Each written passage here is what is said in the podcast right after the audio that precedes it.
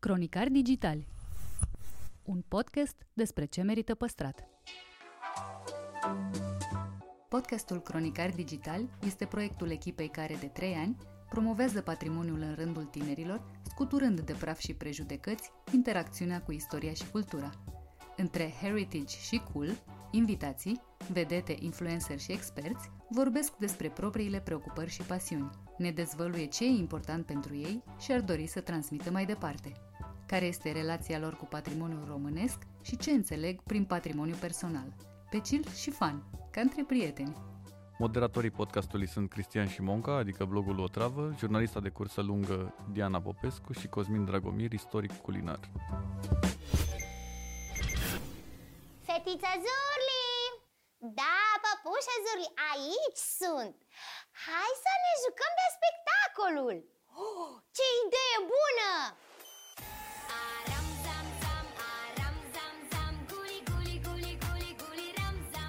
Mirela Retegan povestește cum s-a născut universul Zurli și ce a sacrificat pentru o poveste care îi bucură pe alții. Dezvăluie cum a învățat pe propria piele un lucru simplu, dar foarte important – am învățat să ascult ce spune inima, dar și ce spune stomacul. Și ce lecție tandră a primit de la fica ei, Maia. Deci astea trei erau cele mai frumoase întâmplări din viața noastră. Nu toate eforturile mele fantastice de a o duce la capătul lumii. Interviu în secțiunea Patrimoniu Personal. Salutare tuturor! Cred că nu greșesc dacă spun că invitata mea de azi e o bucurie pentru milioane de copii și un ajutor fantastic pentru milioane de părinți. Fiindcă invitata mea de azi este Mirela Retegan, mama găștii Zurli. Bun venit la Cronicari Digitali! Bine te-am găsit și îți mulțumesc pentru invitație, mă onorează. Tu ești personajul mereu tonic, mereu zâmbitor, care împrăștie bună dispoziție în patru zări. E ceva care face parte din ADN-ul tău sau ai muncit pentru asta cu tine și chiar împotriva ta. Altă explicație nu am. Cred că face parte din ADN-ul meu și din misiunea mea. Uh, nu mi-am dat seama de la început și am încercat să frânez această nevoie și tendința a mea de a vedea frumosul și bucuria din jurul meu, până într-o zi în care am ales să nu mă mai deranjeze faptul că oamenii mă văd altfel, uneori chiar ciudată, uneori prea mult, uneori uh, îmi spun că trebuie să stea departe pentru că e prea multă fericire pentru ei, câte lucruri mi se întâmplă mie. Și de ceva vreme încoace, să zicem vreo 10 ani, uh, îmi văd de treaba mea, de drumul meu, sunt fix așa cum îmi vine și iată că așa îmi vine să fiu. Minunat! Nu văd de ce te-ai mai împotrivi nu m-am mai împotrivit. Flăcării care simțeam dintotdeauna că arde în mine și că împrăște așa sclipit și scântei da, e, e o flacără care, care nu distruge, o flacără la care se încălzesc uh, și omuleți, și uh, suflete, și uh, tot felul de, de alte lucruri esențiale pentru, pentru viețile noastre. Mi-am dat seama că flacăra asta pe care eu am văzut-o din totdeauna, nu doar că îi încălzește, dar pune și lumină pe unii oameni. Și sunt oameni care, în preajma mea, reușesc să fie văzuți de restul într-un un fel în care nu li se întâmplase până atunci. Și sunt foarte fericită să descoper din ce în ce mai mult asta, oameni care vin și stau câte un pic lângă mine, prin putere, așa mi-am dat seama că asta este supraputerea mea, de fapt. Să le dau oamenilor puterea de a fi cine sunt și de a face ce vor să facă. J.K. Rowling era o mamă șomeră când a început să scrie ceea ce avea să devină fenomenul Harry Potter. Și tu erai o mamă singură când ai născocit ceea ce avea să devină fenomenul Gașca Zurli. Și șomeră. Toate la locul lor. Da, exact.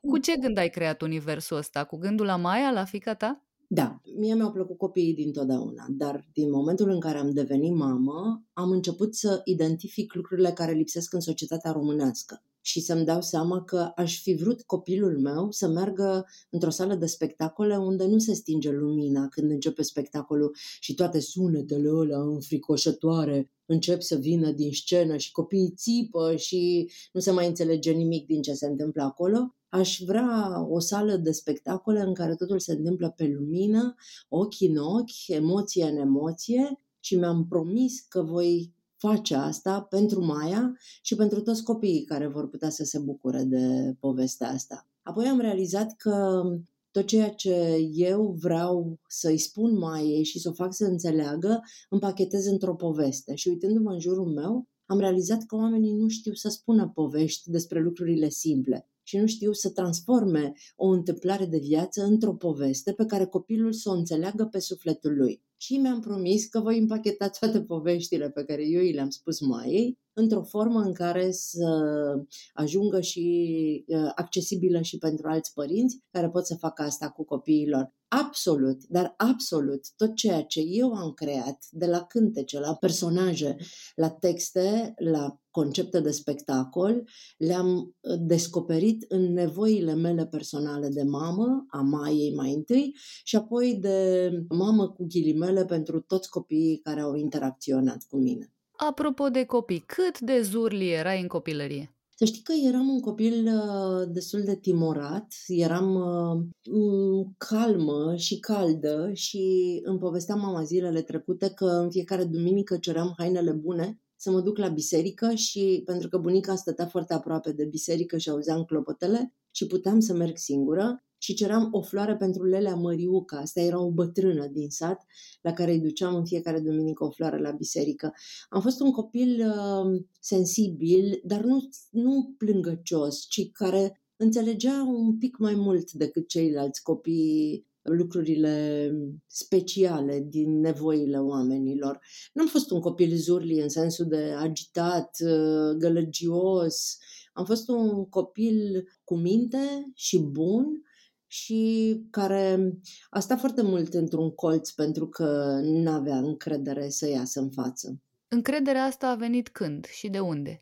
Bunica mea, din partea tatălui meu, care era o femeie foarte înțeleaptă, m-a făcut așa încet, încet să prind încredere în uh, cine sunt și în ce simt.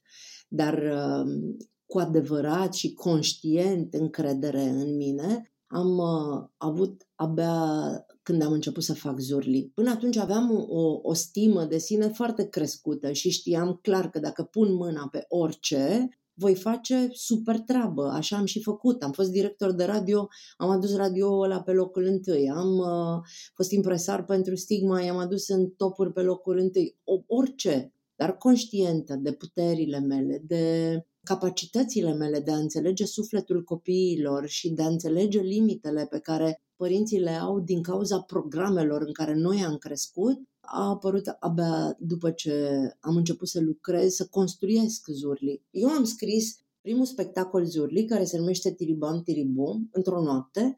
M-am trezit, m-am așezat la computer și am început să bat cu atât de mare putere, încât Maia s-a trezit din celălalt capăt al casei, a venit și a zis, mama, ce faci? Și m-am uitat la ea, dar parcă eram dintr-o altă lume și am zis, voi face ceva care va schimba viața noastră și a copiilor din România. Chiar cred că e o misiune și chiar cred că Dumnezeu iese din când în când pe balcon, se uită jos și zice, cui să-i dau eu o treabă și să nu-și bată joc de ea? Și cred că pe mine m-a ales pentru povestea asta, pentru că altfel nu există nicio explicație pentru tot succesul pe care îl are Zurli și pentru felul în care impactează și se transformă în terapie pentru familiile din România. Am o căsuță mică, așa, așa,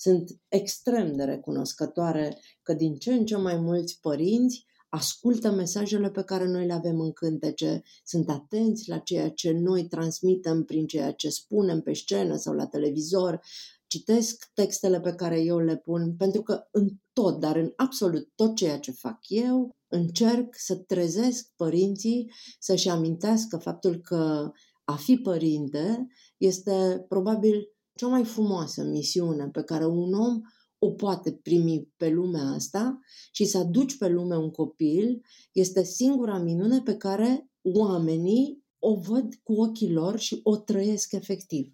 Mirela, cine te știe pe tine? Doar din epoca Zurli își imaginează că lumea ta este doar lapte, miere, cântece, veselie, voie bună și pă, speranță, artificii, tot pachetul. Care au fost totuși marile încercări ale vieții tale? Au fost foarte multe. Eu sunt un om care nu s-a temut să își asume schimbări radicale. Tu știi că atunci când alegi să ieși din zonele de confort, se face cu durere, cu suferință. Mi s-a întâmplat de foarte multe ori să fac asta, dar am fost extrem de curajoasă. Oamenii rămân în zona aia de confort pentru că se tem să nu sufere. Ba da, nu te teme, du-te să suferi pentru că după suferința aia o să crești atât de mult încât următoarea lovitură ți se va părea mult mai ușor de înțeles. De la um, faptul că am făcut alegeri foarte proaste, foarte proaste. Nu e, nu e o expresie potrivită. N-am făcut alegerile ușoare în privința bărbaților din viața mea. Am ales bărbați complicați, bărbați care m-au provocat foarte tare, dar care m-au crescut enorm din toată suferința pe care eu am trăit-o în relațiile respective. Am să uh, înfrunt felul în care clasa politică la un moment dat a încercat să pună la colț jurnalistul care credea în libertate și în dreptul la cuvânt și la opinie. Am trecut prin pierderea tatălui meu care m-a trezit complet și m-a făcut să îmi reașez tot sistemul de valori. Am venit în București într-o lume complet nesigură și vreo doi ani de zile am fost blocată, m-am simțit uh, mică, proastă, needucată, nepregătită, complexată de felul în care oamenii se împachetau și eu chiar îi credeam că ei așa sunt. Eu sunt foarte departe de a fi egalul lor măcar. Și apoi a venit uh, provocarea care se numește Maia și care m-a obligat în fiecare zi să mă uit într-o oglindă în care nu-mi plăcea mereu imaginea pe care o vedeam și să schimb la mine toate lucrurile pe care eu le-aș fi dorit altfel pentru copilul meu. Mie îmi place să le spun oamenilor, fii părintele pe care l-ai vrea pentru copilul tău, fii omul pe care l-ai vrea lângă copilul tău. Asta mi se pare cea mai grea dintre toate întâmplările din viața mea și care, iată, continuă, deși mai are 20 de ani, e în continuare pentru mine o provocare permanentă. Pierderea tatălui tău a fost un episod cumplit care te-a aruncat în depresie. Cum ai reușit să te ridici? N-am apucat să intru chiar în depresie, am fost foarte aproape de ea, uh, pentru că am făcut pe deșteapta, am considerat uh, ca în cazul bărbaților din viața mea că eu trebuie să-i salvez pe ceilalți, că eu trebuie să am grijă de toți ceilalți și n-am avut grijă de mine și am uh, ținut să mă arăt lumii mai puternică decât am fost am reușit să mă ridic de acolo datorită unui om foarte special. O cheamă Miki, o chema pentru că nu mai e printre noi și este parapsiholog și m-a dus de mână la ea un uh, prieten foarte drag, Mateo.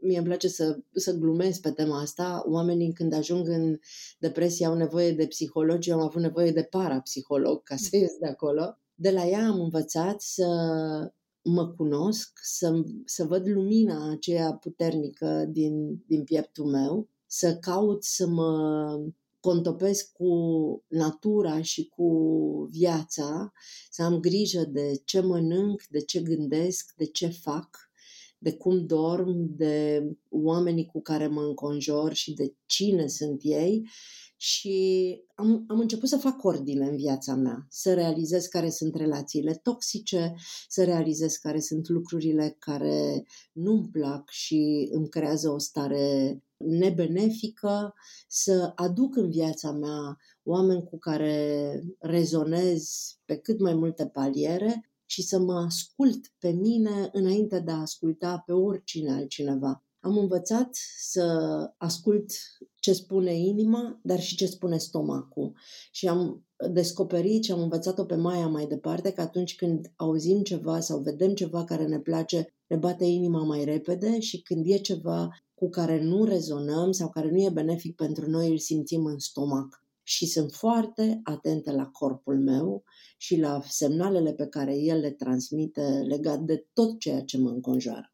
Mi se pare un lucru la care ar trebui să ciulim toți urechile și pe cât posibil să-l punem și în aplicare. Știi că azi dimineața vorbeam cu Traviata, care este make-up-ul meu, și am întrebat-o, Travi, tu de ce te temi? Ce, ce-ai schimbat la tine? Că uite, vine luna nouă în berbec și se spune că e singura ocazie în an în care putem să ne gândim la lucrurile în care, pe care le-am schimbat la noi și chiar să le verbalizăm. Și Travi a zis, păi așa mă întreb repede, chiar nu știu ce aș schimba la mine, dar tu ce ai schimbat la tine? Deci aș schimba felul în care mă raportez la corpul meu. Pentru că odată cu trecerea anilor, eu am 51 de ani, și real, încep să realizez că sunt mușchi pe care nu i-ai mai folosit de foarte multă vreme, că sunt părți ale corpului pe care nici măcar nu ți le cunoști și eu am avut de curând această trezire. Stai puțin, eu vreau să descoper lumea, eu vreau să cunosc oameni, eu vreau să citesc despre tot, dar eu nu-mi cunosc corpul.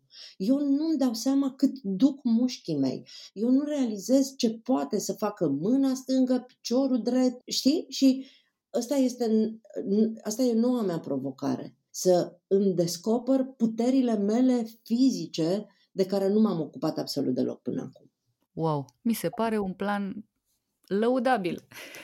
Îți simt pumnii să, să-ți și iasă. Știi cum am trezit la chestia asta? Am cunoscut o doamnă, o cheamă Angela, este din satul mare și am cunoscut-o în vară la asociația Kayak Smile. Este o asociație care, pe lângă uh, faptul că găsește copii cu care face sport de performanță, dă o șansă oamenilor cu dizabilități să facă sport și m-am dus acolo să-i văd efectiv cum se urcă în caiac oamenii aceia din scaunul cu rotile sau femeia aceasta care umblă cu cadru metalic, urcă ajutată de Ionut Stancovici, de cel care conduce Kayak Smile, în caiac și face sport, ceva ce i s-a spus că nu va face niciodată. Și eu am întrebat-o pe Angela, care a suferit o boală în tinerețe, la ce s-a gândit când a aflat că are nevoie de vreo 27 de operații, că le trebuie făcute în Austria și costă niște sute de mii de euro pe care ea nu are. Și Angela mi-a zis, primul lucru la care m-am gândit a fost ce pot să fac eu, eu cu puterile mele. Și mi-am dat seama că tot ce pot eu să fac, în condițiile în care era imobilizată, e să învăț germană și să-i conving pe medicii aceia că trebuie să-mi fac aceste operații. Și am învățat germană, i-a convins pe medici, ea merge cu cadru ajutată, schiază în scaun special, uh, face uh, caiac și predă germană. Mi s-a părut cea mai puternică lecție de viață pe care eu am întâlnit-o în ultima vreme și mi-a amintit Că, știi, când ni se întâmplă ceva, ne gândim pe cine să sun, cine să mă ajute, cu cine să vorbesc. Femeia asta a trezit în mine acel buton care mi-a amintit că eu trebuie să fac tot ce pot eu înainte de a cere și de a aștepta ajutorul de la altcineva, de la țară, de la sistem, de la medici, de la Dumnezeu, de la oricine. Fac asta după ce am făcut tot ceea ce puteam eu face. Mirela, ești o femeie care muncește enorm, ai un program care i-ar doborâ pe mulți și o grămadă de responsabilități. De tine depind oameni din echipa ta, ești înconjurată mereu de o mulțime de pici. Îți mai permiți vreodată luxul de a te comporta ca un copil sau, nu știu, de a fi vulnerabilă? Ah, da, da, sunt oameni care mă văd uh, așa cum mă simt Uh, de exemplu, când plec în vacanțe, e o surpriză pentru cei care nu mă cunosc, pentru că ei se așteaptă să fiu entertainer, știi?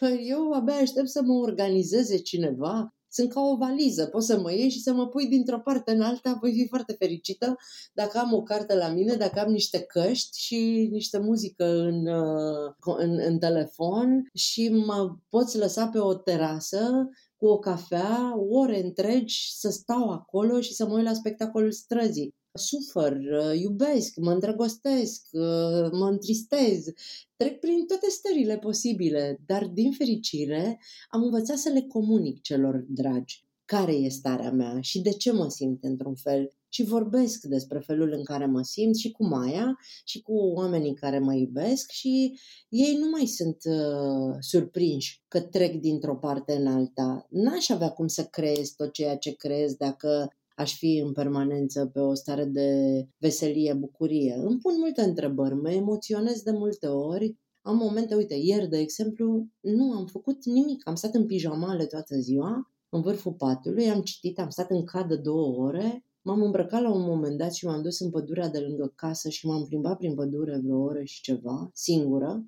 în liniștea și în minunea culorilor de toamnă și seara am băut un pahar de vin cu un prieten cu care am vorbit online și am râs și m-am culcat pregătită pentru o săptămână plină. Știi ce fac și asta mă ajută enorm? Mă las în ceea ce simt că sunt în ziua respectivă. Dacă sunt veselie, sunt explozie. Dacă sunt uh, întrebare, mă gândesc la lucrurile care mă frământă. Dacă mă apucă dorurile, pot să plâng. Zilele trecute mi-a zis cineva, Doamne, n-am mai văzut nicio femeie care să plângă în toată viața mea cât ai plâns tu în ultimele trei zile. Ai făcut performanță și la capitolul ăsta. Da, pentru că pot să... A fost ziua Zurli și am, am, am fost atât de emoționată și de copleșită de toate reacțiile și mesajele și mi se pare fantastic ceea ce mi se întâmplă în astfel de momente și chiar simt că în piept e un rezervor care trebuie să se golească și atunci îi dăm drumul. Corect. Mă întrebam cât de des reușești totuși să ai timp doar pentru tine și care e răsfățul suprem. Să știi că îmi fac. Uite, azi dimineață m-am trezit și de obicei când mă trezesc dimineața mă uit la cer și mulțumesc. Din fericire am un dormitor în care geamul dă fix spre cer și trece prin câțiva copaci care arată minunat acum toamna. Și mulțumesc pentru ziua asta și mă gândesc așa cu, îmi, îmi desenez un zâmbet pe față, eu, mie, îmi, mi la prima oră a dimineții, sunt recunoscătoare că sunt vie și că mă așteaptă o zi plină de provocări. Uite, după care am învățat în ultima vreme, ți-am zis că sunt preocupată și vreau să-mi redescoper puterea corpului, să fac mișcare și am câteva exerciții, uh, stau uh, în planșă, serii de câte patru, am reușit și performanța să stau trei minute, ceea ce zice antrenorul meu că este foarte bine pentru ce fac eu. Dar, dincolo de asta, îmi găsesc în timpul zilei momente în care mă retrag din tot, într-un colț, închid ochii și pur și simplu mă gândesc la lucruri frumoase. În fiecare zi închid ochii și mi-o imaginez pe Maia îmbrăcată în lumină, alergând pe un câmp verde cu un cer albastru deasupra capului. În momentele în care sunt obosită, mă retrag eu cu mine, pot să mă vezi singură la restaurant, mâncând, sau pot să mă vezi la o cafea în apropierea sediului firmei, singură la masă, uitându-mă pur și simplu la oameni fără să mă gândesc la nimic îmi fac foarte multe bucurii. Fug tot timpul, 3-4 zile, când simt că am nevoie să mă încarc cu altă energie și să mă duc în locuri curate, fug la munte, fug uh, la mare. Acum, de exemplu, săptămâna viitoare o să plec la Disney cu Cristinuța și cu încă trei copii adoptați de Sara. Asta e o familie pe care, e o familie cu opt copii adoptați pe care eu am adoptat-o, știi? și îi duc la Disney zilele următoare. Pentru mine asta e o, e o bucurie pe care mi-o fac eu mie, dincolo de bucuria pe care le fac lor. Uneori știi ce fac dimineața? Scriu mesaje frumoase oamenilor din agenda. Intru pe Facebook și am acolo 500 de mii de oameni care mă urmăresc. Ok, și eu la întâmplare niște oameni din aia care sunt prieteni și le zic, bună dimineața, am vrut doar să te salut și să-ți doresc o zi bună. Și fac asta cu 20-30 de oameni. Tu știi ce-ți vine înapoi? Îți poți imagina cam ce bucurie vine înapoi spre tine dintr-un gest atât de simplu? Încearcă, încercați, toți cei care ascultați. Încercați să faceți asta. Uite, vorbind de, de bucurii, Maia a împlinit 20 de ani. Care e cea mai mare bucurie pe care ați împărțit-o în tot timpul ăsta? Să știi că uh, mi-e foarte greu să aleg una singură, pentru că noi, noi suntem atât de bine una cu cealaltă, dar pentru cei care ne ascultă și care încearcă să se dea peste cap pentru a face surprize copiilor lor și a le crea posibilități materiale să trăiască experiențe fantastice, o să-ți uh, mărturisesc o întâmplare care m-a pus pe gânduri și m-a făcut să mă reorientez în ceea ce o privește pe Maia. Cât eram mică, m-am străduit foarte tare să ajung cu ea peste tot. La început n-am avut bani și făceam eforturi pentru asta. Și am dus-o în aproape toate capitalele Europei. Am fost la Disney, am fost în Laponia, uh, la Hollywood. Am, am încercat să ajung cu ea peste tot pe unde m-am gândit că și-ar dori un copil să ajung. Și la un moment dat, într-o discuție, am întrebat-o Maia, care sunt cele mai tari trei chestii pe care noi le-am făcut împreună? Și ea a zis, păi uh, când am uh, mers la Dej și am cântat tot drumul playlist-ul ăla cu cântece românești pe care le iubești tu. A doua a fost când am mers în vamă și am dormit în cort și am fugit în mașină când a venit ploaia și am dormit acolo. Și al treilea a fost când am mers în Poiana Brașov și am stat pe o terasă și n-a fost frig și doamna ți-a dat ție vin fier și mie ceai și pături și am jucat cărți. Deci astea trei erau cele mai frumoase întâmplări din viața noastră. Nu toate eforturile mele fantastice de a o duce la capătul lumii, ci acele momente în care mama ei a fost acolo cu ea 100% conectată cu sufletul copilului și cu nevoile pe care le are copilul, nu pe care le are părintele. Da, de multe ori adulții fac greșeala asta de a-și imagina că fericirea copilului e direct proporțională cu banii pe care îi investești în Sau cu nevoile adultului. Eu îmi doream bucuriile astea pentru ea, dar ea nu și le dorea. Adică le-a luat, ok, sunt recunoscătoare, mama, că m-ai dus și acolo și acolo și acolo. Dar mai târât în Veneția, de la un obiectiv la altul, mai târât la Roma, să vedem și aia, și aia, și aia. Și a zis, nu o să uit niciodată cum ne-am în genunchi ne-am dus în cameră pe hol cu papuci în mână că ne dureau picioarele de cât am alergat dintr-o parte în alta să prindem și Coloseum și Capela Sixtină și știi? Și acum ne ducem și ne așezăm la o terasă, ne luăm câte o cafea sau un pahar de vin și stăm și povestim. Oh my God! Tu vrei să cântăm cântec pentru Maia? Păi, e preferatul meu, nu e și preferatul tău? Ba, sigur că e preferatul meu, dar sunt curioasă. Tu știi ce spun eu întotdeauna înainte să cânt cântec pentru Maia? Sigur că știu. Vrei să spun acum? Haide, spune! uneori, uneori am impresia că oamenii mari uită ce ne dorim noi copiii cu adevărat. Noi, dacă avem atenție și iubire, suntem cei mai fericiți de pe planetă. Bravo, păpușă Zurli! Hai să-l cântăm împreună! Vrea a, a, să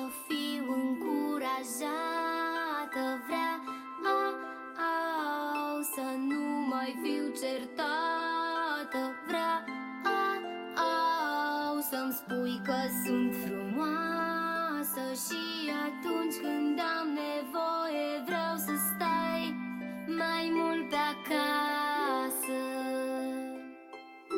Bravo! apucăm să vizităm doar atât cât apucăm să vizităm, nu, nu mai gonim prin viețile noastre. Că asta e tendința să-l alergi pe copil prin viața ta din dorința de a nu rata nimic. Dar de fapt el nu vrea pentru că el o să aibă tot timpul din lume să alerge prin viața lui. Și până la urmă sunt și lucruri care merită ratate. Da, da, da, o grămadă. Mirela, s-ar putea crede că ești un om condamnat la succes. Există totuși o neîmplinire care umbrește succesul ăsta, un preț pe care a trebuit să-l plătești? Nu știu dacă e un preț, dar faptul că sunt singură de atâția ani, după ce m-am despărțit de tatăl Maiei, de 17 ani, eu n-am mai trăit o viață în cuplu. Am avut diverse încercări, dar nu, nu am locuit cu un bărbat niciodată și aș putea să o trec la capitolul neîmpliniri. îmi doresc în continuare să trăiesc acea poveste de iubire în care să întâlnesc un om cu care să mă simt liberă să fiu cine sunt, care să mă iubească pentru cum sunt eu și pentru, pentru ceea ce e dincolo de toată carcasa asta și de tot ceea ce se vede în afară, și când sunt sus și când sunt jos. Și probabil în același timp m-am gândit că, că nu trăim toate lucrurile deodată și că dacă eu aș fi fost într-o relație în perioada asta, poate că n-aș fi avut energie să pun în partea cealaltă și ar fi fost greu să mă împart uh, și să fiu și mama care am fost și creatorul cu care m-am identificat în acești 15 ani și partenera care într-un cuplu trebuie să-ți faci timp și disponibilitate pentru, pentru celălalt.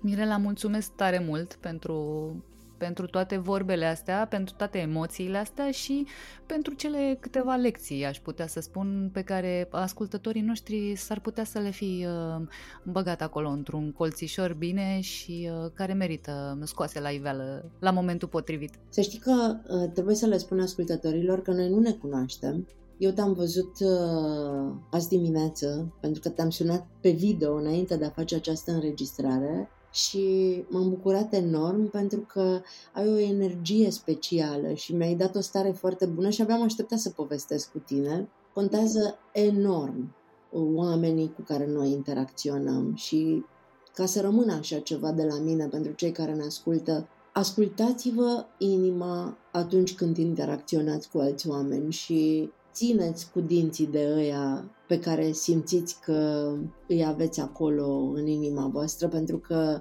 suntem relații în tot ceea ce facem și punem energie în ele și creștem așa împreună unul cu celălalt. Eu îți mulțumesc că mi-ai dat ocazia să vorbesc despre toate lucrurile în care cred și dacă măcar un singur om se va agăța de ceva din ceea ce eu ți-am spus astăzi, înseamnă că dimineața noastră a fost una minunată. Absolut.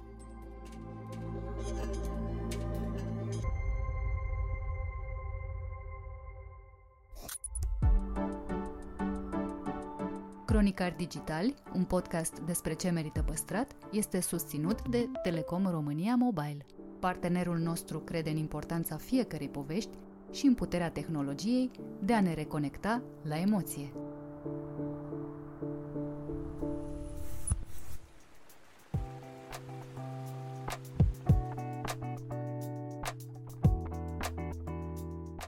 Paul Dogioiu, vorbește despre Super 2021 și cât de complicat este să organizeze evenimente în pandemie. Își amintește despre începuturile festivalului. Prima ediție s-a ținut din banii bunicilor lui Luca, bunici care au dat bani practic prima ediție a festivalului a fost o singură proiecție la Cinema Studio și bunicii le-au dat bani ca să închirieze sala și mai mulți adolescenți să-și proiecteze filmul acolo și punctează cum ar putea câștiga statul român bani din cinematografie.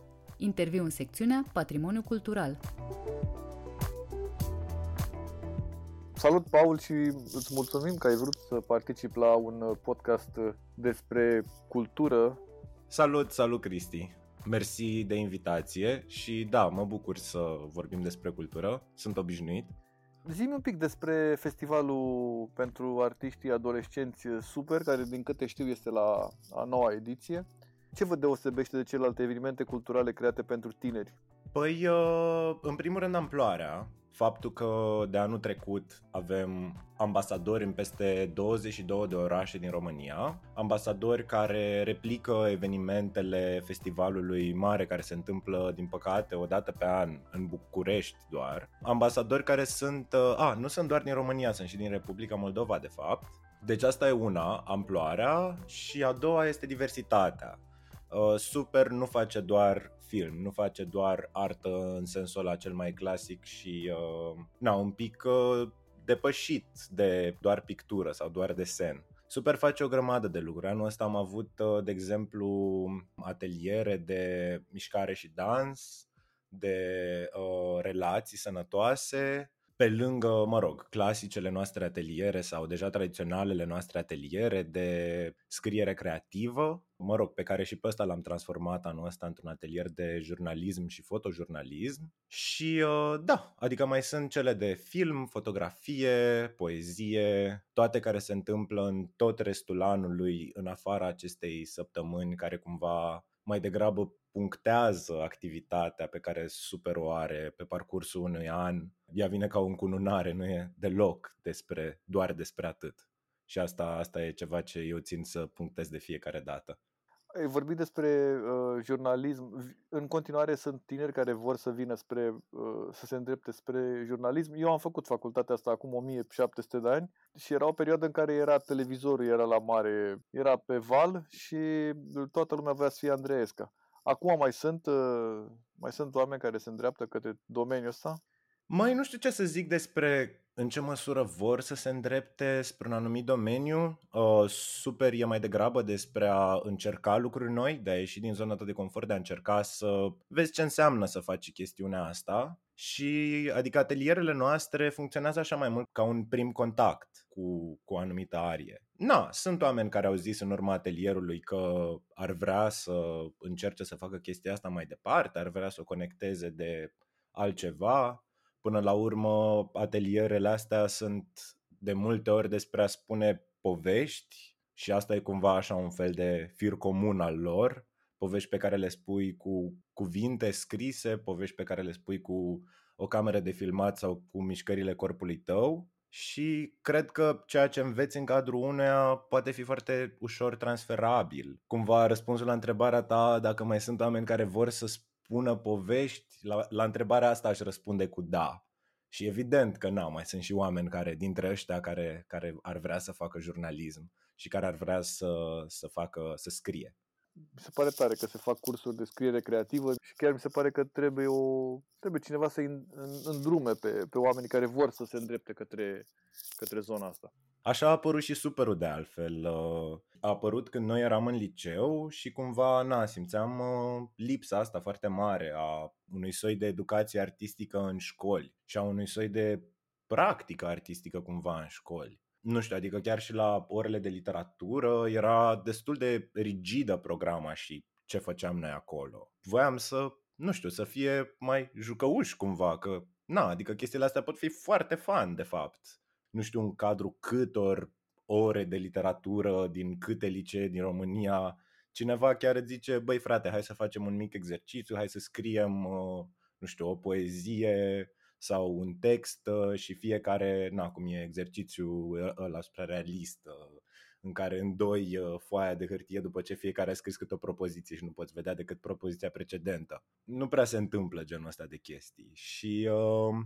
așa a apărut super. Mă rog, a apărut mai ales cumva cristalizat în jurul, în jurul zonei de film, dar s-a extins și către literatură. Ai spus la un moment dat că Super e un mijloc pe care îl poți folosi pentru a crea schimbarea pe care o doresc în comunitatea și în societatea mea. La ce schimbare te referi? La asta pe care tot, despre care tot vorbim noi? La România aia altfel? Țara aia ca afară?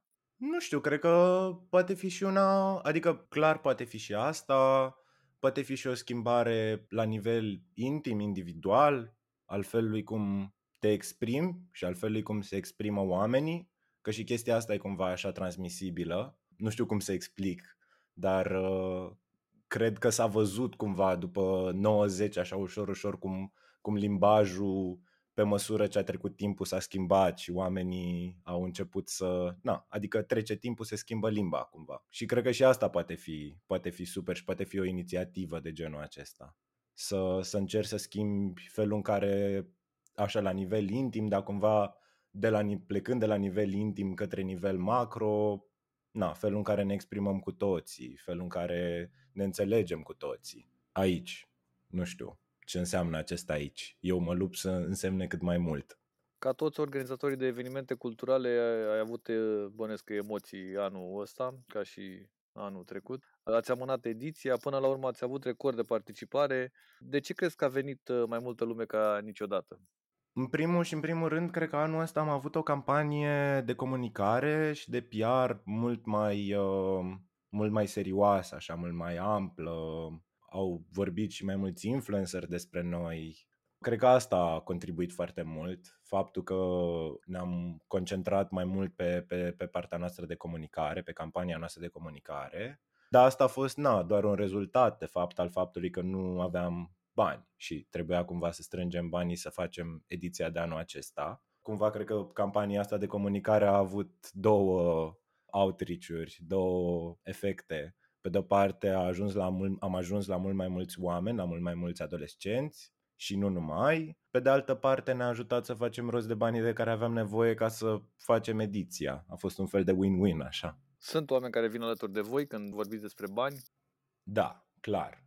Începând de anul trecut, uh, îi avem pe cei de la Kaufland ca sponsor principal și de anul ăsta s-au aliat alături de noi și cei de la Raiffeisen și sperăm ca aceste colaborări să, să dureze. Să găsim oarecare securitate pentru acest festival, că deja nu mai merge să mai sperăm la o altă finanțare de la stat, uh, care știm că anul ăsta a venit, dar de la anul nu știm nimic cred că e foarte complicat. Oricum, a fost o tăiere foarte mare, cel puțin pe zona culturală. a FCNO a, avut, a trecut printr-o tăiere foarte mare de fonduri în anul 2019, dacă nu mă înșel. Fondurile lor au fost reduse la 30% și după a venit anul pandemic 2020, în care jumătate din proiectele care fusese refinanțate, deci cu 30% în anul precedent, au fost finanțate în următorul an. Adică ajunsesem deja la 15%. E o situație economică super complicată. Na. Pe de altă parte, există, există fonduri de la stat ușor accesibile, cred, în zona primăriilor, dar la București iarăși un pic mai complicat că n-ai multă lume care vrea să facă. Un festival cum e super știu că implică mult efort uh, logistic și finanțări, dar și sprijin din partea prietenilor uh, entuziasmați cumva că fac parte din echipa voastră. Da. Ce lucruri neobișnuite și care nu au fost trecute în fișa postului uh, a fost nevoie să faci în anii ăștia? Bănesc că multe. Da, și a început festivalul. A fost, a fost un festival de familie. A fost început de, de familia lui Luca Istodor, acum, na, 9 ani. și uh, prima ediție s-a ținut din banii bunicilor lui Luca, bunici care au dat bani practic prima ediție a festivalului a fost o singură proiecție la Cinema Studio și bunicii le-au dat bani ca să închirieze sala și mai mulți adolescenți să-și proiecteze filmul acolo. Și de atunci cumva există mereu această tradiție a faptului că, na, fișa postului e una, dar cumva festi- un festival ca să ajungă de o anvergură cât de cât are nevoie de o implicare mult mai mare. Nu știu, anul ăsta, de exemplu, m-am plimbat cu Dubița, cu tatăl lui Luca, cu Eugenis Stodor. Ne-am plimbat cu Dubița prin București să colectăm tot felul de lucruri și a fost un joyride, deci a fost așa ca, un, car- ca un carusel cumva. a fost foarte hai. S-a scris Eugen un întreg articol despre chestia asta pe, pe Hot News după. A fost foarte tare. Vorbeai de cinema studio, pare așa undeva în Coaternar. Da, da, da. Nu crezi că, apropo de, de chestia asta, nu crezi că un oraș cum e București ar avea nevoie de cinematografie mai mult decât uh, are în momentul de față, adică aproape două? Clar. Cinemaurile de stat ar trebui, Doamne, cât de frumos ar fi să fie reabilitate la un moment dat ne gândeam câte resurse mai avem, cât de mult mai putem să mai tragem de, de noi și pe lângă festivalul ăsta ne gândeam că poate facem un proiect pentru niște fonduri europene să reabilităm și noi un cinema din București, să fie cinematograful super, ar fi foarte tare. Dar uh, încă nu, nu reușim să ne concentrăm, adică mă rog, de concentrat reușim să ne concentrăm, nu reușim să ne găsim timpul pen- și pentru chestia asta. Da, uite, Clujul, de exemplu, a găsit fondurile necesare și inclusiv cinematograful Florin Piesic arată senzațional. Adică nu știu ce nu avem noi, ce ne dă cu virgulă. Da, nici eu nu știu, nici eu nu știu să dau un răspuns la, la chestia asta. Cred că sunt alți oameni de întrebat mult mai competenți decât mine la, la capitolul ăsta. Nu știu acum să nominalizez câțiva, mă gândesc singurul, singurul nume care îmi vine în minte și care știu că a lucrat în Ministerul Culturii ar fi Iulia Popovici, care care știu un pic mai bine cum funcționează alocările de fonduri pentru, pentru lucruri de genul acesta. Da, ar fi super tare. Și Brașov a reușit de curând să reabiliteze un cinematograf de altfel. mă rog, că l-a reabilitat uh, sub forma unei, unui soi de cafenea, o cinematograf cu mese rotunde unde stai la masă și te uiți la filme, asta e partea a doua, dar a reușit măcar să facă să refacă clădirea și cât de cât așa infrastructura unui, unui astfel de loc. Chestii care de altfel dacă ar fi să fie făcute în București, știu că m-am uitat, ne-am uitat și noi cam care ar fi costurile de creare, de, de practic creare de la zero într-un spațiu preexistent în materie de echipament, spun. Costuri care nu sunt chiar așa de mari pentru bugetul unui oraș, de altfel. Asta încerc să spun. Adică nu vreau să zic așa un rough estimate, dar eu nu cred că ar fi un efort financiar deloc mare pentru, pentru o primărie să reabiliteze un spațiu. Cred că e mult mai, să, să, nu să reabiliteze un spațiu, să, să echipeze un spațiu. Cred că e mult mai complicată partea cu, în primul rând, cu uh, spațiul respectiv, uh, uh, habar n-am, retrocedări, la la la, partea cu reabilitarea și partea cu uh, bulinele și cu cutremurele. Da, adică era după Revoluție, era moda asta a cinematografului care, apropo de ce spuneai tu la Brașov, a cinematografului care seara era club, ceea ce totuși era bine. Păi e exemplul de succes al unui teatru din, independent din centrul Bucureștiului care funcționează și ca club zilele astea și nu pare că o duc rău deloc. Și cred că știm amândoi la, la ce mă refer. Da, da, da, da, da. Și asta se poate, adică mi se pare că primăria ar putea realmente să facă și bani de pe urma acestei chestii. Cred că important este să fie și cineva acolo care să știe cum să, cum să ridice problema din punctul de vedere al sustenabilității economice ale unui astfel de spațiu, să găsească niște soluții creative ca spațiul ăsta să dea și niște bani înapoi sau să dea altceva înapoi dacă nu bani sau să dea banii aia altfel. Ceea ce cred că, cred că se poate. Eu mă gândesc doar la faptul că sunt în România nu știu cât X filme românești, care ar putea să aibă premiera într-un spațiu care să arate ca într-un cinematograf de afară, nu într-un mall, știi? Și doar aici mi se pare un avantaj, măcar la asta să te gândești. Bă, 10 premiere de film românesc care se, toate au loc la cinematograful X. Și să faci premiera cum era cum e afară, adică cu un covor roșu, cu, da. Adică E frumos și la mall, dar nu ai senzația aia. Iar un festival de film să-l faci la mall, iar nu e o... Exact, exact. Da, ca să nu mai menționez că asta are un potențial imens de a atrage investiții prin tax rebate pe urmă. Adică filmele respective au premiera, sigur, există un spațiu pentru a, pentru a organiza premiere pentru filme românești în România. Pe lângă asta există un spațiu de întâlnire pentru festivalurile de film care aduc printre altele producători, investitori, regizori și așa mai departe străini și distribuitori, spațiu care poate fi folosit fix în felul ăsta, ca unealtă de a atrage potențiale coproducții românești aici și, din câte știu, din tax rebate vin destul de mulți bani înapoi către statul român. Prin uh, taxele pe care, care se plătesc în urma acestor filmări, statul să aibă de câștigat. Da, deci E o chestie mai de lungă durată. Știu că am făcut când eram în clasa 11 parcă un proiect la economie despre cum am putea să câștigăm ca stat mult mai mult de pe urma, de pe urma investițiilor în, în, în cinematografie, practic în tax rebate.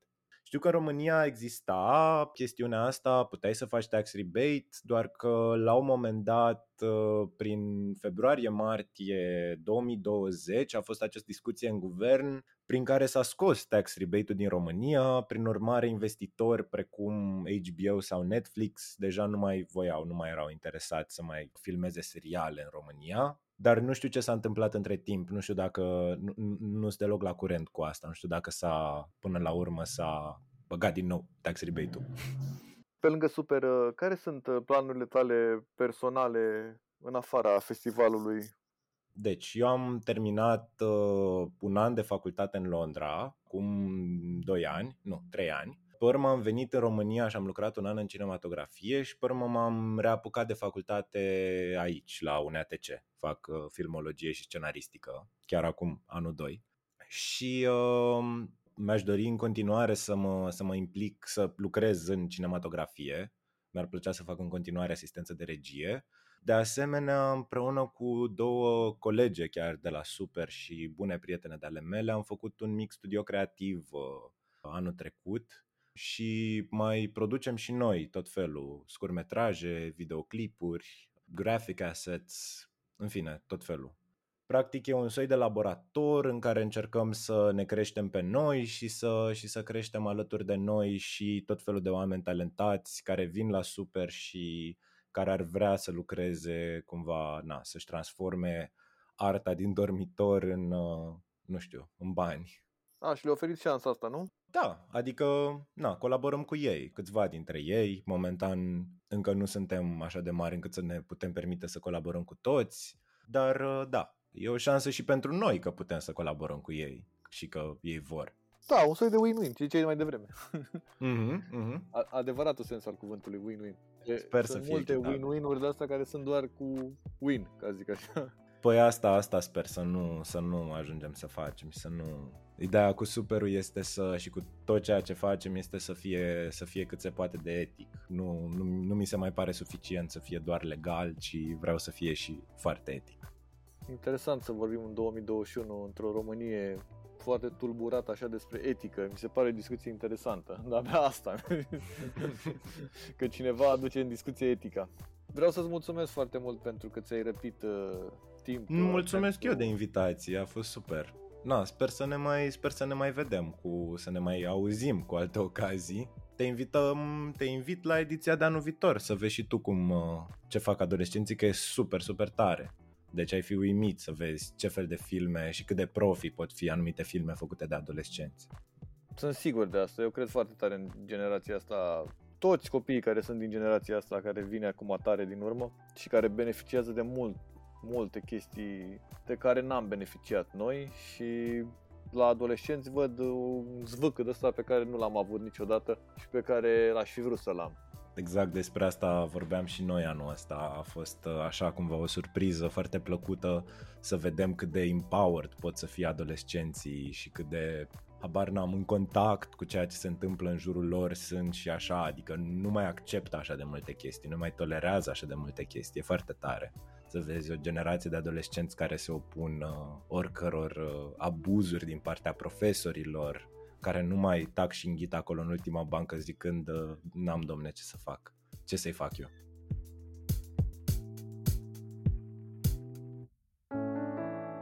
Rubrica Patrimoniu Cultural este susținută de Raiffeisen Art Project Stagiune Virtuală, platforma de mecenat cultural care de 20 de ani facilitează accesul la manifestări culturale și creații artistice valoroase, acum și online.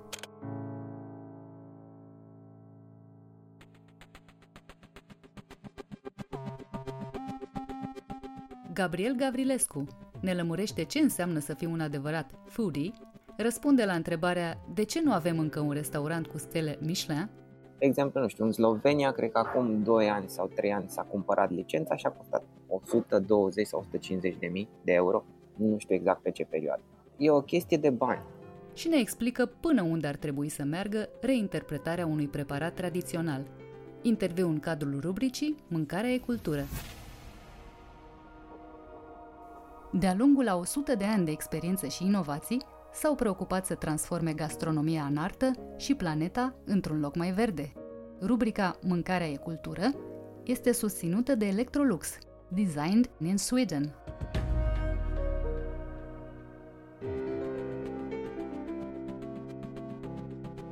Salut Gabi, mulțumesc mult tare de tot că ai acceptat invitația noastră la Cronicar Digitali, la Mâncarea e Cultură, rubrica destinată, cum îi spune numele, mâncărurilor, dar nu numai. Uh, salut Cosmin, mulțumesc pentru, pentru invitație și felicitări pentru, pentru acest proiect.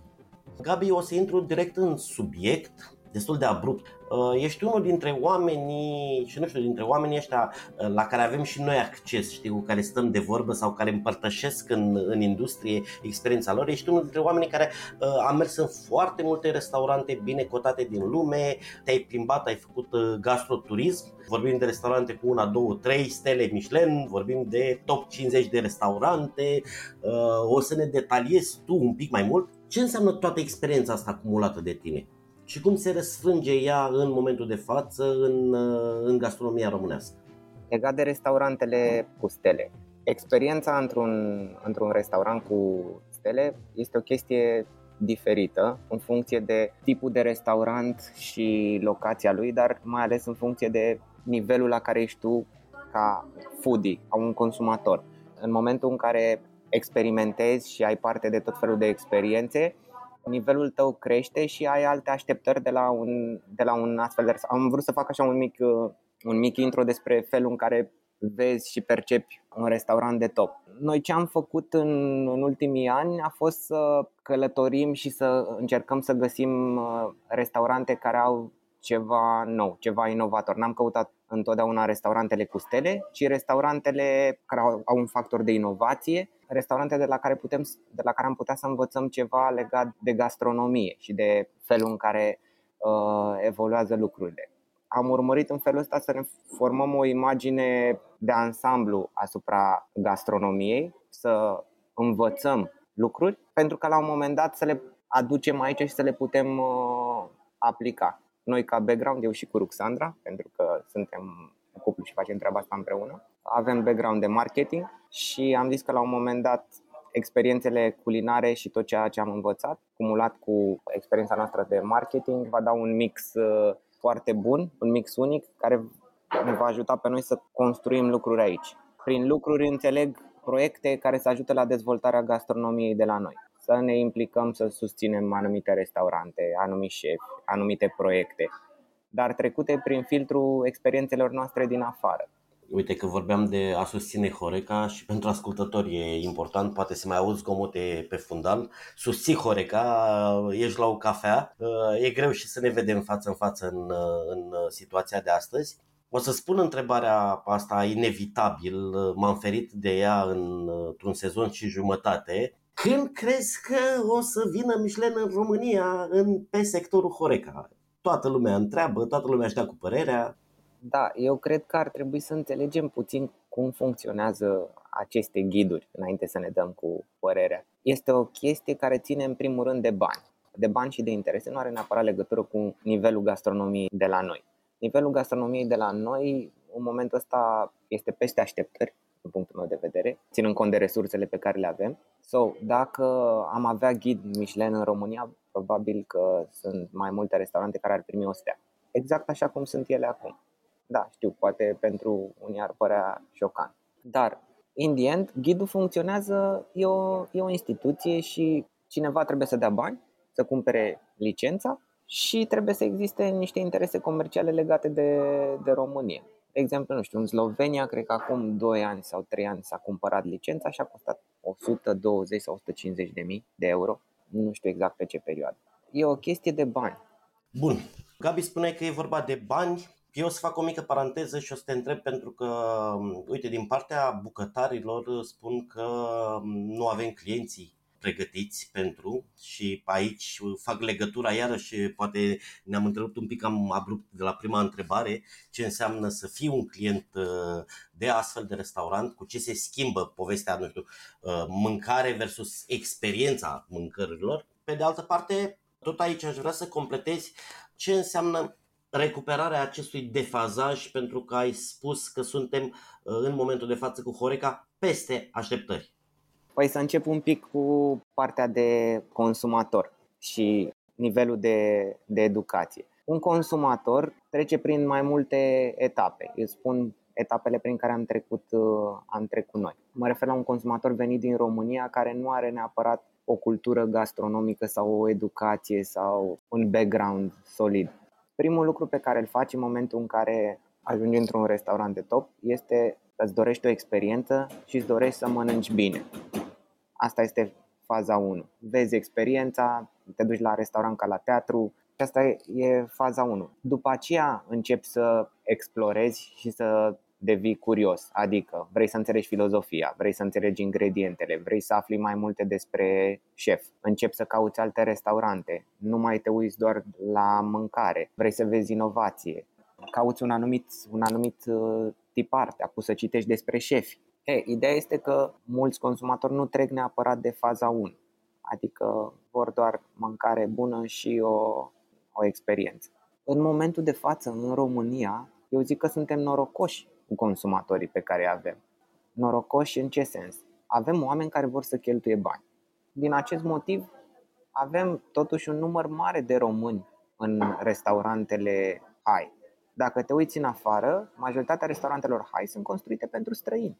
Dacă poate acel client nu înțelege tot ce faci tu, poate e greu să îl duci la următorul nivel, asta va, va necesita ceva timp. Dar în momentul de față, consumatorul e acolo și pot să spun din experiență și de la evenimentele noastre că e deschis să descopere, să învețe, doar că toată lumea e pe repede înainte, nimeni nu are timp, procesele din restaurante se întâmplă cu resurse reduse raportat la ce, uh, ce e în afară. So, cred că am mai spus și la noi pe, pe site în anumite articole, problema în România în momentul ăsta ține mai mult de investitori. Nu avem investitori serioși în Horeca.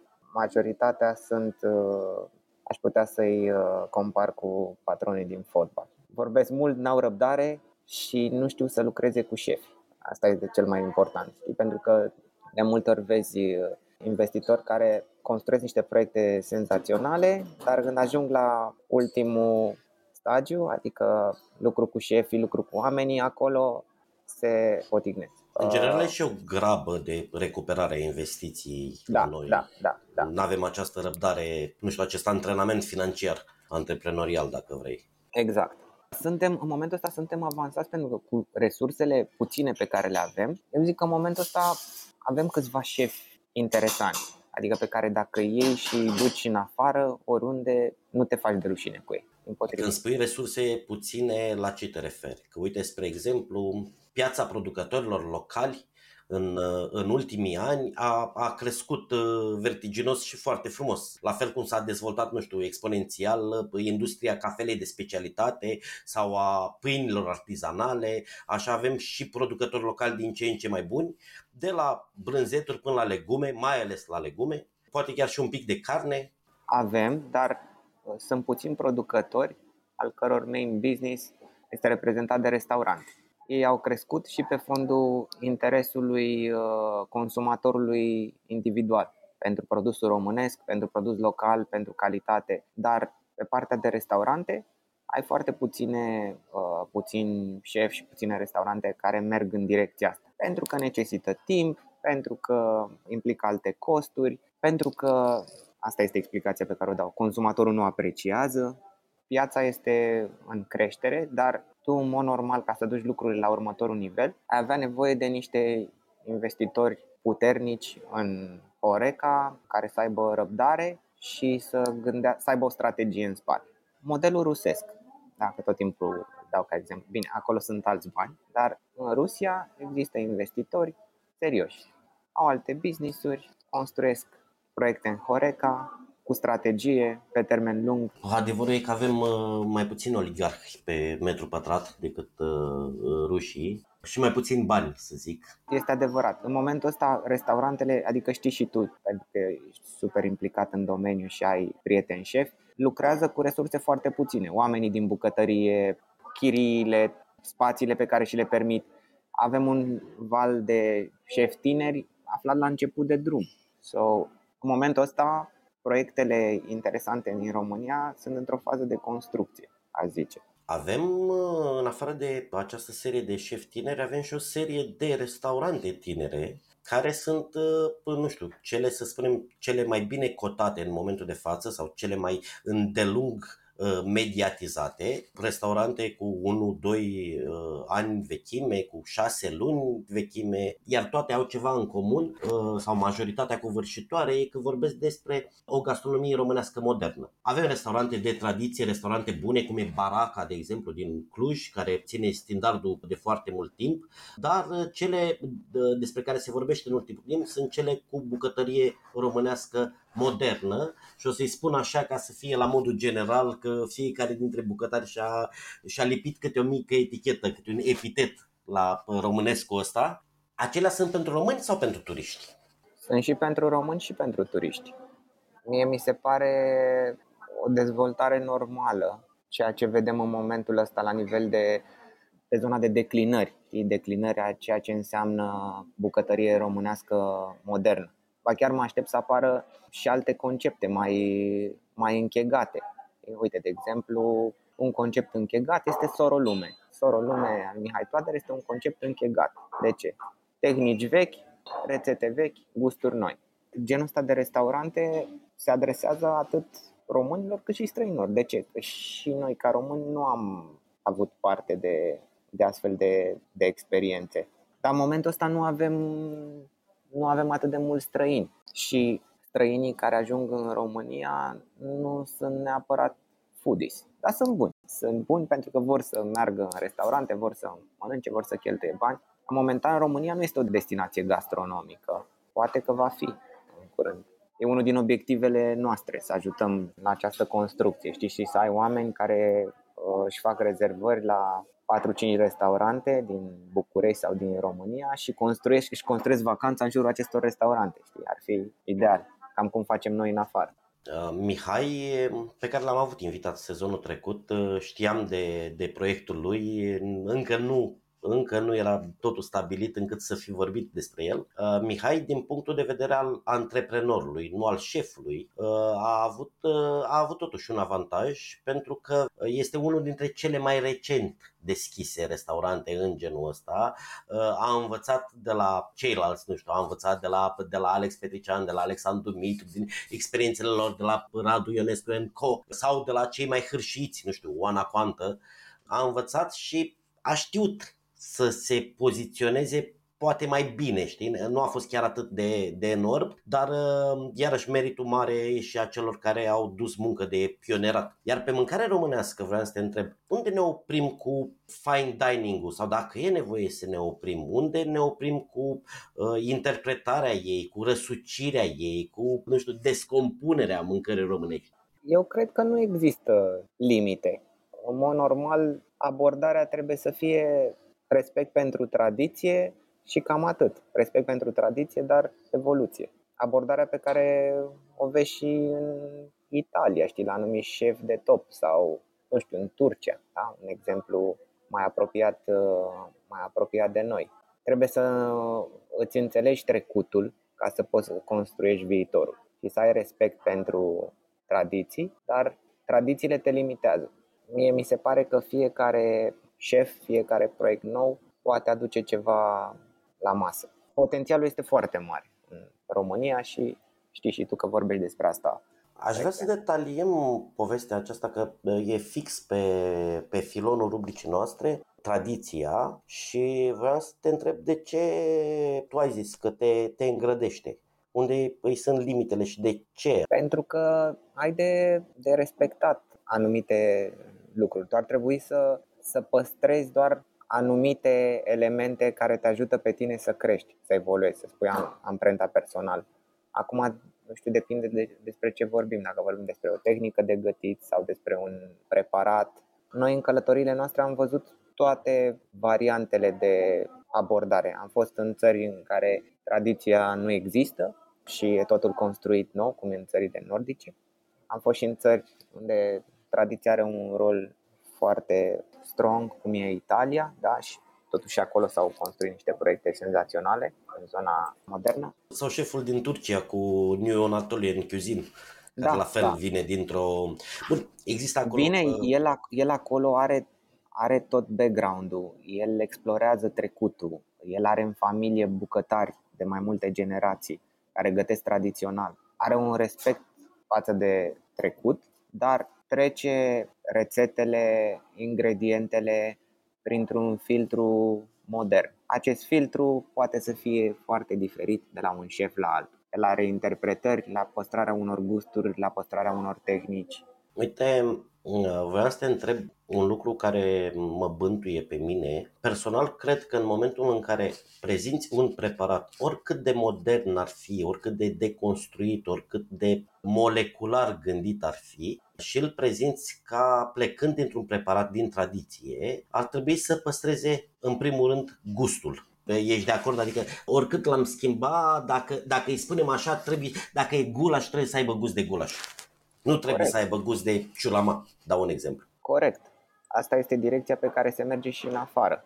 Se schimbă totul, se păstrează gustul. O să mănânci o chestie cu o textură total diferită, dar gustul e ăla de gulaș sau sunt total de acord cu tine. Mie mi se pare că comunicarea asta de preparare interpretat ar trebui să, să fie folosită mult mai rar. De ce? Să reinterpretezi un preparat cu adevărat și să-ți iasă bine, ai nevoie de mult timp, de research, de experimente și exemplul cel mai evident din gastronomia globală este Aston Blumenthal, da? care a dus lucrurile la un alt nivel.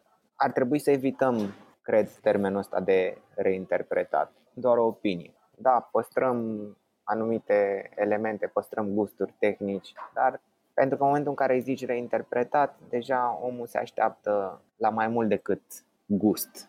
Deci mai găsesc în cazul acesta loc uh, rețetele bunicilor în, în meniurile restaurantelor? O, ar trebui să ar trebui să fie orașul plin de locuri în care să poți să mănânci uh, niște preparate tradiționale. Din păcate, nu prea găsești așa ceva și toate restaurantele tradiționale au o abordare comercială cu meniuri identice în care regăsești aceleași preparate. Focusul pe ingrediente de calitate este spre zero, adică mă refer la producători locali, la atenția, la selecția ingredientelor. Mi-aș dori să existe astfel de locuri, dar uh, probabil vom mai avea de, de așteptat.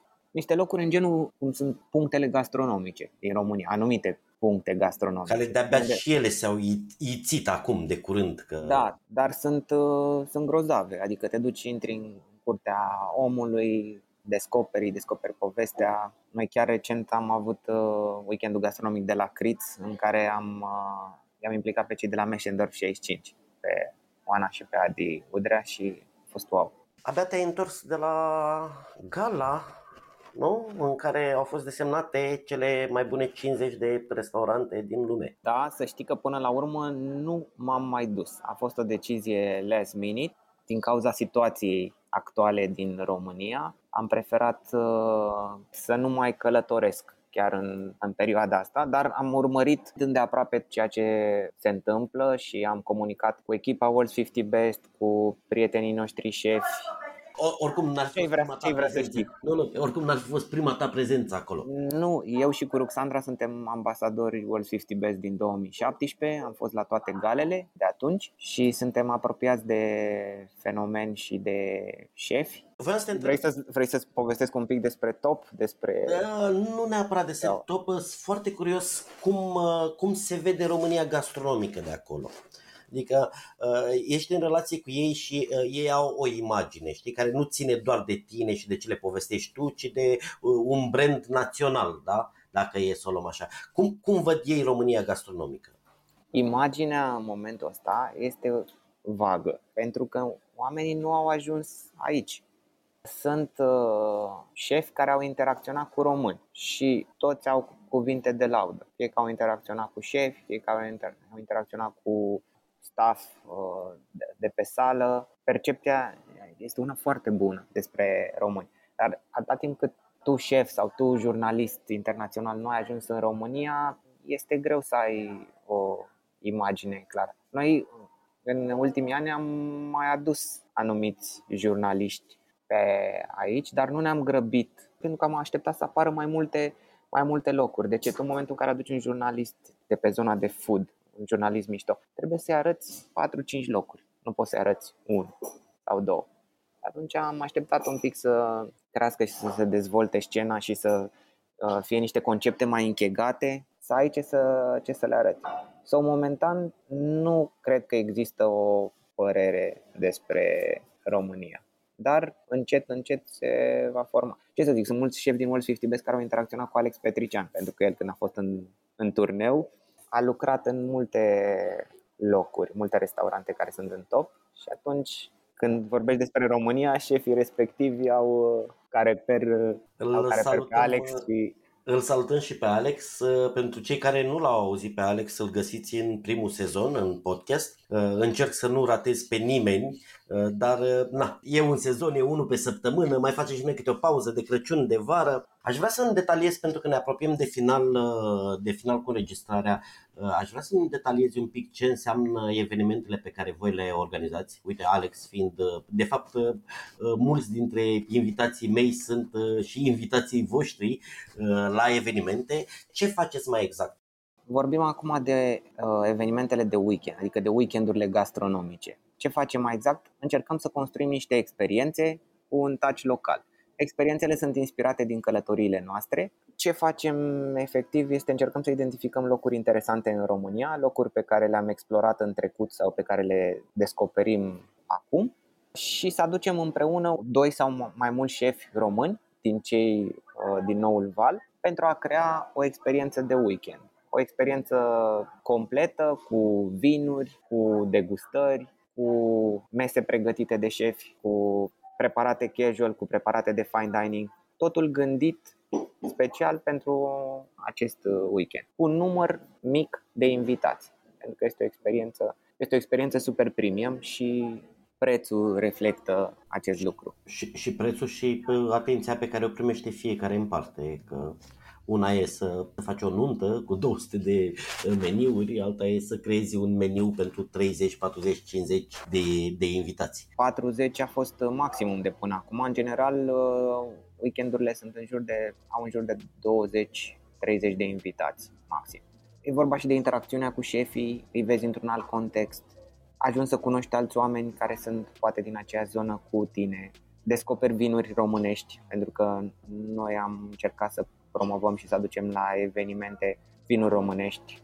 So, eu cred că este un win-win pentru, pentru toată. Și bineînțeles descoperi un loc nou în România.